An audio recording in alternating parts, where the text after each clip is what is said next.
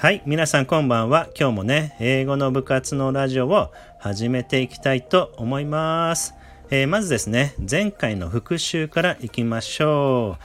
えー前回に、え学んだしりとりの単語5つをね、復習していきたいと思います。え1つはですね、え1つ目は四角から始まりました。四角ですね。こちらは英語では square, square と言います。そして2つ目はね、靴紐を学びました。靴紐。はい、になります。英語では shoelace, shoelace になります。そして3つ目はね、毛布でしたね、毛布。はい、こちらは blanket, blanket。はい、4つ目は迂回路、迂回路。こちらは detour, detour。はい。で、5つ目はね、ろうそくでございました。えーろうそくですね。英語では candle, candle になります。はい。では、今日のね、新しい単語もね、学んでいきましょう。はい。ではね、しりとりの単語5つ、新しいのを学んでいきます。一つ目は鎖ですね。鎖。はい、こちら、英語では、えー、chain, chain となります。chain になります。はい。では、鎖のね、りで終わりましたので、りで始まる単語は、理由にしました。理由。はい、こちらは英語では reason, reason になります。reason。はい。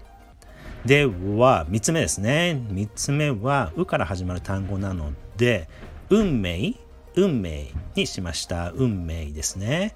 はい。英語では、fate, fate になります。fate。はい。4つ目。はい、4つ目まで来ましたよ。4つ目は、逸話。ね、逸話。はい、面白い、えーエピソードとかの意味の逸話ですね。逸話。はい、こちらは、anecdote, anecdote と英語では言います。anecdote。はい。では、5つ目の最後の単語ですね。最後の単語は、輪投げ、輪投げにしました。輪投げ。はい。こちらはですね、英語では、quoits, quoits というみたいですね。quoits。はい。皆さんも覚えてみてください。ちょっと難しいですよね。私はちょっとね、知りませんでした。えー今回ね、覚えとい覚えたいと思います。えー、quoits, quoits になります。はい。イエーイ。できました。さあ、ではね、復習をしていきましょう。えっ、と、鎖から始まりましたね。鎖は chain, chain でしたね。二つ目は理由。はい、こちらは reason, reason。はい、三つ目はね、運命、運命。はい、こちらは fate, fate。はい、四つ目は逸話でした。逸話。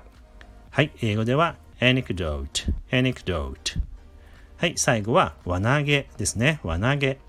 はい、英語では quoits, quoits になります。chain, reason, fate, anecdote, quoits はい、になります。さあ、ではですね、いつものように今日の新しい5単語の中から一つをね、英語で説明したいと思います。なので、何を説明しているかで、小クイズをね、してみましょう。さあ、では行きますよ。えー What's this one? What's this one? This is the, this is the ring that you throw in this game. はい。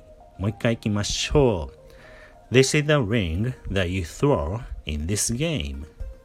はい。になります。